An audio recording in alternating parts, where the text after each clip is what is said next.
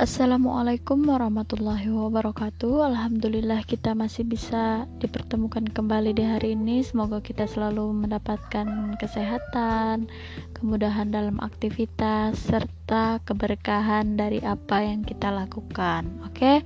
Untuk hari ini kita akan melanjutkan materi kita yaitu materi partisipasi warga negara dalam sistem politik di Indonesia. Jadi ini adalah materi terakhir kita pada bab 3 yaitu kewenangan lembaga-lembaga negara menurut Undang-Undang Dasar Negara Republik Indonesia tahun 1945. Oke, langsung saja kita masuk ke materi kita. Jadi, sistem politik yang baik itu tidak dapat berjalan dengan lancar apabila tidak mendapat dukungan dari rakyat. Jadi partisipasi rakyat dalam sistem politik ini akan menentukan kehidupan masyarakat berbangsa dan bernegara berjalan dengan harmonis atau tidaknya. Jadi di sini ada uh, materi pertama kita yaitu peran serta masyarakat dalam sistem politik Indonesia.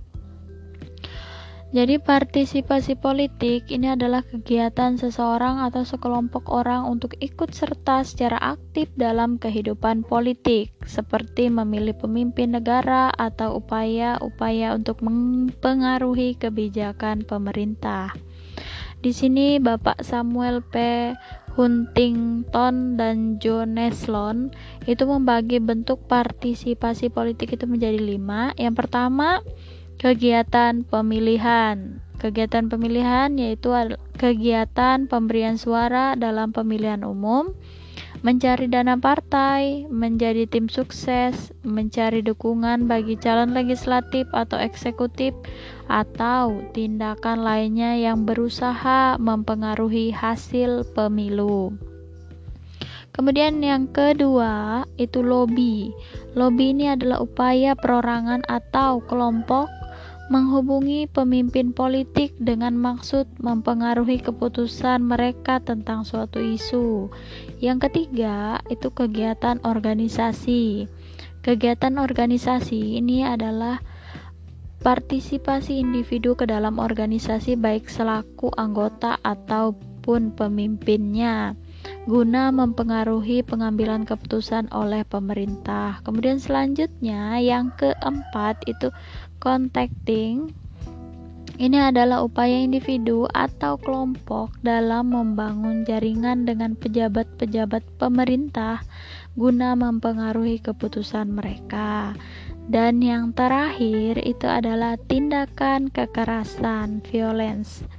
Ini adalah tindakan individu atau kelompok guna mempengaruhi keputusan pemerintah dengan cara menciptakan kerugian fisik, uh, kemudian harta benda termasuk di sini uh, adalah huru hara kemudian teror kudeta pembunuhan politik revolusi dan pemberontakan. Jadi Partisipasi politik dapat dilakukan melalui berbagai macam kegiatan dan wahana, akan tetapi bentuk-bentuk partisipasi politik yang terjadi di berbagai negara itu dapat dibedakan menjadi kegiatan politik dalam bentuk konvensional dan non-konvensional. Jadi, untuk uh, partisipasi politik secara konvensional ini sendiri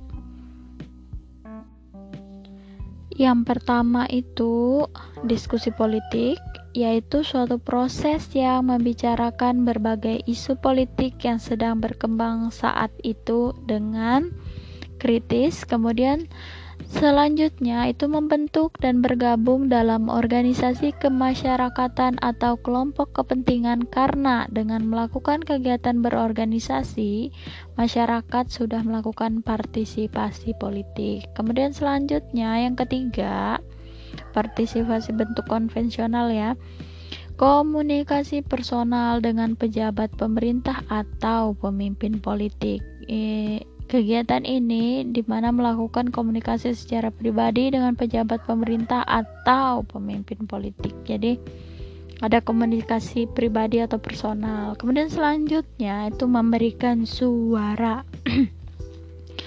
memberikan suara ini kita melakukan kita lakukan dalam kegiatan pemilihan umum. Hal ini dapat dilakukan oleh setiap warga negara karena caranya mudah, biayanya murah dan resikonya juga minim atau kecil.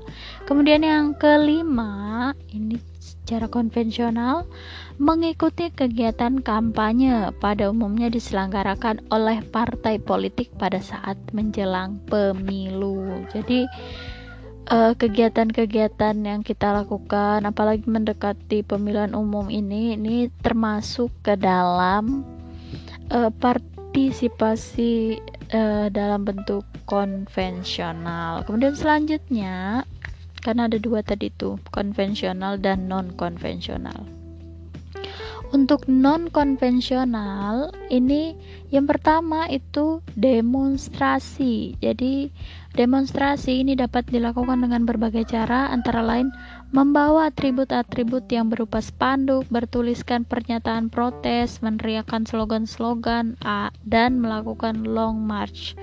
Misalnya, tolak undang-undang tentang apa ya omnibus law misalnya. Berarti itu so, uh, contoh demonstrasi ya yang dilakukan oleh masyarakat Indonesia baru-baru saja. Itu salah satu bentuk demonstrasi atau penolakan kebijakan pemerintah. Kemudian selanjutnya itu pembangkangan tanpa ada kekerasan. Cara ini ini merupakan bentuk partisipasi secara non konvensional yang dilakukan oleh sekelompok orang atau masyarakat mengenai suatu tindakan atau kebijakan dari pemerintah yang dilakukan tanpa kekerasan. Perlawanan yang dilakukan pada umumnya itu berbentuk ketidaktaatan, misalnya menolak pembayaran pajak, apalagi ya? Dan tindakan-tindakan lain serupa. Kemudian yang selanjutnya mogok kerja. Jadi tindakan ini dilakukan dengan cara menghentikan kerja secara bersama-sama uh, oleh sekelompok pekerja. Misalnya di suatu pabrik pabrik rokok uh, jarum misalnya. Semua uh, apa namanya pekerjanya mogok kerja seminggu misalnya nggak kerja jadi ini bisa membuat ketidakstabilan dalam masalah perekonomian ya. Jadi itu untuk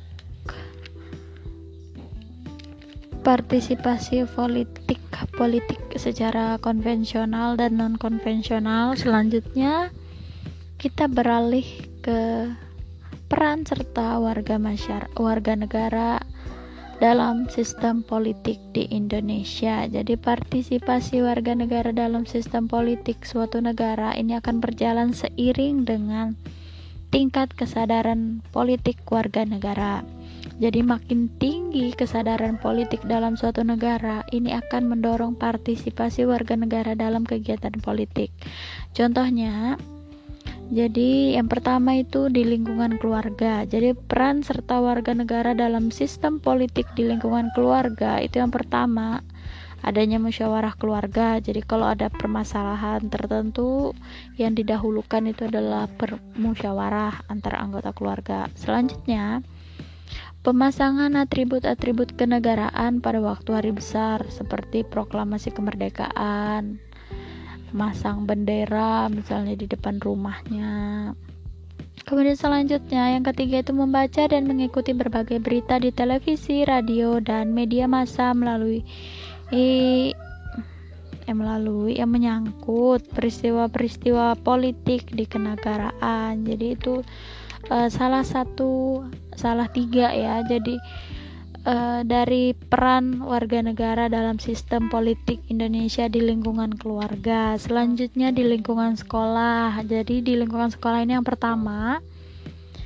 uh, siswa itu bisa mengikuti pemilihan ketua kelas atau ketua organisasi yang ada di lingkungan sekolah. Kemudian selanjutnya mengikuti diskusi atau musyawarah yang diselenggarakan di sekolah. Kemudian yang ketiga itu membuat artikel yang berisikan aspirasi siswa yang dimuat di majalah dinding atau buletin sekolah kalau ada. kemudian di lingkungan masyarakat ini yang pertama bisa mengikuti rapat yang ada di RT atau RW dan Karang Taruna yang ada di desanya atau di lingkungannya. Kemudian yang kedua itu um, mengikuti pemilihan ketua RT atau RW dan Karang Taruna. Yang ketiga itu pembuatan peraturan yang berupa anggaran dasar dan anggaran rumah tangga bagi organisasi masyarakat yang ada di lingkungan kita. Kemudian yang selanjutnya dalam lingkup berbangsa dan bernegara, yang pertama itu menggunakan hak pilih dalam pemilihan umum. Jadi bagi yang usianya sudah memenuhi kriteria untuk memilih, jangan lupa nanti saat pemilihan umum ikut berpartisipasi. Kemudian yang kedua, itu menjadi anggota aktif dari partai politik, kelompok penekan, dan kelompok kepentingan tertentu. Yang ketiga, bias bisa berkomunikasi dengan wakil-wakil rakyat, berkampanye, dan menghadiri kelompok diskusi. Kemudian, yang keempat itu mempengaruhi para pembuat keputusan sehingga produk-produk yang dihasilkan sesuai aspirasi kepentingan masyarakat. Jadi, itu untuk materi kita hari ini.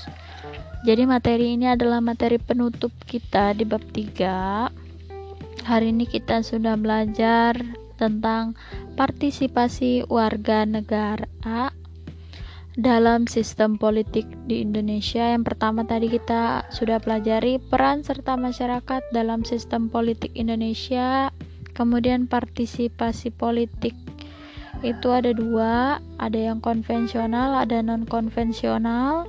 Kemudian peran serta warga negara dalam sistem politik Indonesia di lingkungan keluarga, sekolah, masyarakat, dan lingkup bang berbangsa dan bernegara.